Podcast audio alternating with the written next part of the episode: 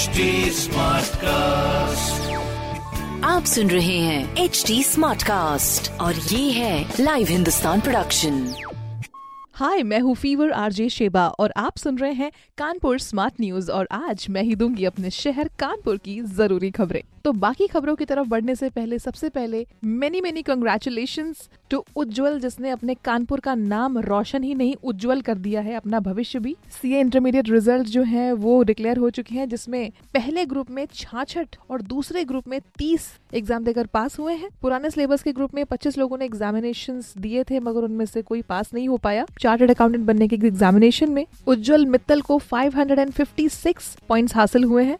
और जिस नए पाठ्यक्रम के हिसाब से अगर मैं आपको बता दूँ तो 305 स्टूडेंट्स बैठे थे एग्जामिनेशन देने के लिए, उसमें 66 पास हुए हैं।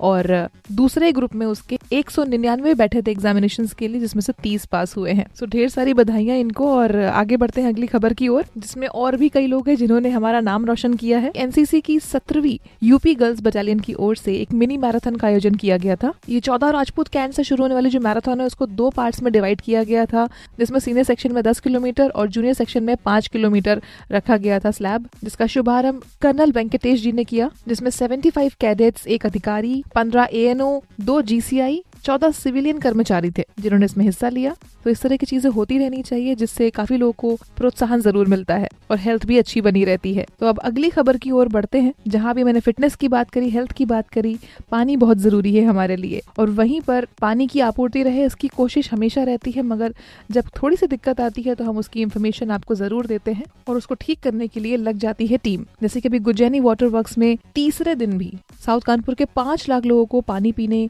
में दिक्कत हुई पानी की आपूर्ति नहीं हुई। इन इलाकों में काफ़ी सारे टैंकर्स भी भेजे गए थे पानी के, वो भी हेल्पफुल नहीं रहे। और हकीकत ये है कि अभी तक पाइपलाइन की मरम्मत का काम शुरू नहीं हो पाया है। तो ज़रूरी है कि प्रशासन तक ये एक रिक्वेस्ट पहुँचे और जल्द से जल्द काम शुरू हो, क्योंकि सिर्फ़ पंद्रह फीट गड्ढा खोदने में ही तीन दिन लग गए। संडे की देर रात तक लीकेज की मरम्मत शुरू कर देने की जो बात है, वो जलकल ने कही है। इसमें सुनने में आया कि आगे बुधवार तक ये लीकेज की प्रॉब्लम रह सकती है तो काफ़ी लोगों को परेशानी का सामना करना पड़ सकता है। तो ऐसे ही हम अगली खबर की ओर बढ़ते हैं कि सेमेस्टर एग्जामिनेशन में ट्रांसपेरेंसी बनाने और नकल को रोकने के लिए विश्वविद्यालय जो है वो सारे एग्जामिनेशन सेंटर्स को सख्त निर्देश दे रहा है। तो जिसमें जहाँ पर कैमरा कनेक्ट नहीं हुआ तो नकल का जो दोषी होगा, वो कॉलेज ही होगा। मतलब कनेक्शन होना चाहिए, बंद नहीं होना चाहिए।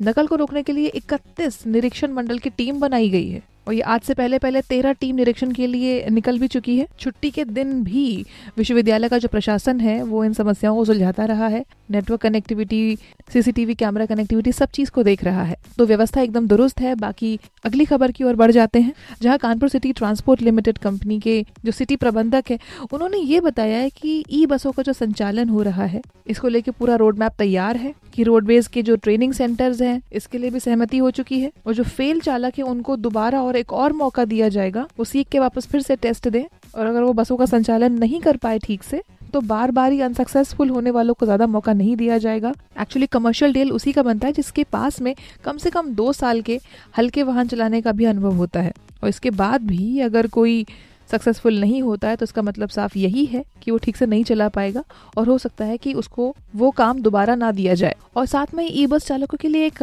नए ट्रेनिंग का फॉर्मूला भी निकाला गया है। पहले तो उनके टेस्ट से निकाल दिया जाता, बाहर अगर वो एक बार में फेल होते थे, मगर अब पाँच दिन की ट्रेनिंग देकर, दोबारा फिर से टेस्ट होकर, फिर उनको एक और मौका दिया जाएगा। उसके बाद भी असफल रहने वालों को ही निकाला जाएगा। इस बात का ध्यान रखें। और ध्यान से सुनिए, अगली खबर भी बहुत ज़रूरी है आपके लिए कि उत्तर प्रदेश राज्य औद्योगिक विकास प्राधिकरण, अगर इंडस्ट्रियल एरिया में ज़मीन लेकर अगर फैक्ट्री भी डाली है और उसका मेंटेनेंस शुल्क नहीं जमा कर पाए तो उनके लिए थोड़ी सी राहत की खबर ये है कि अब ये शुल्क आपको 21 मार्च 2022 तक जमा कर सकते हैं। इसके बाद शायद ये मौका इतना ज़्यादा नहीं मिलेगा क्योंकि फाइनेंशियल ईयर शुरू हो रहा है। यूपीसीडी ने इसके लिए 20 दिसंबर 2021 में एक मुश्त समाधान की योजना लागू करी थी और 20 फरवरी तक ये रखा गया था कि कोरोना का संक्रमण में ध्यान रखते हुए डेट को बढ़ा दिया गया था, मगर अब इसको 21 मार्च कर दिया गया है। उसकी फ़ीस पर जो इंटरेस्ट है, उस पर 50 परसेंट का डिस्काउंट देने का भी योजना कर रहे हैं। तो इस तरह की जो खबरें हैं, इसके लिए पढ़िए हिंदुस्तान अखबार। और कोई सवाल हो तो ज़रूर पूछिए फेसबुक इंस्टाग्राम और ट्विटर पर। हमारा हैंडल है एट और इस तरह के पॉडकास्ट के लिए log on to W W W dot H T dot com आप सुन रहे हैं एच डी स्मार्ट कास्ट और ये था live Hindustan production smart Smartcast.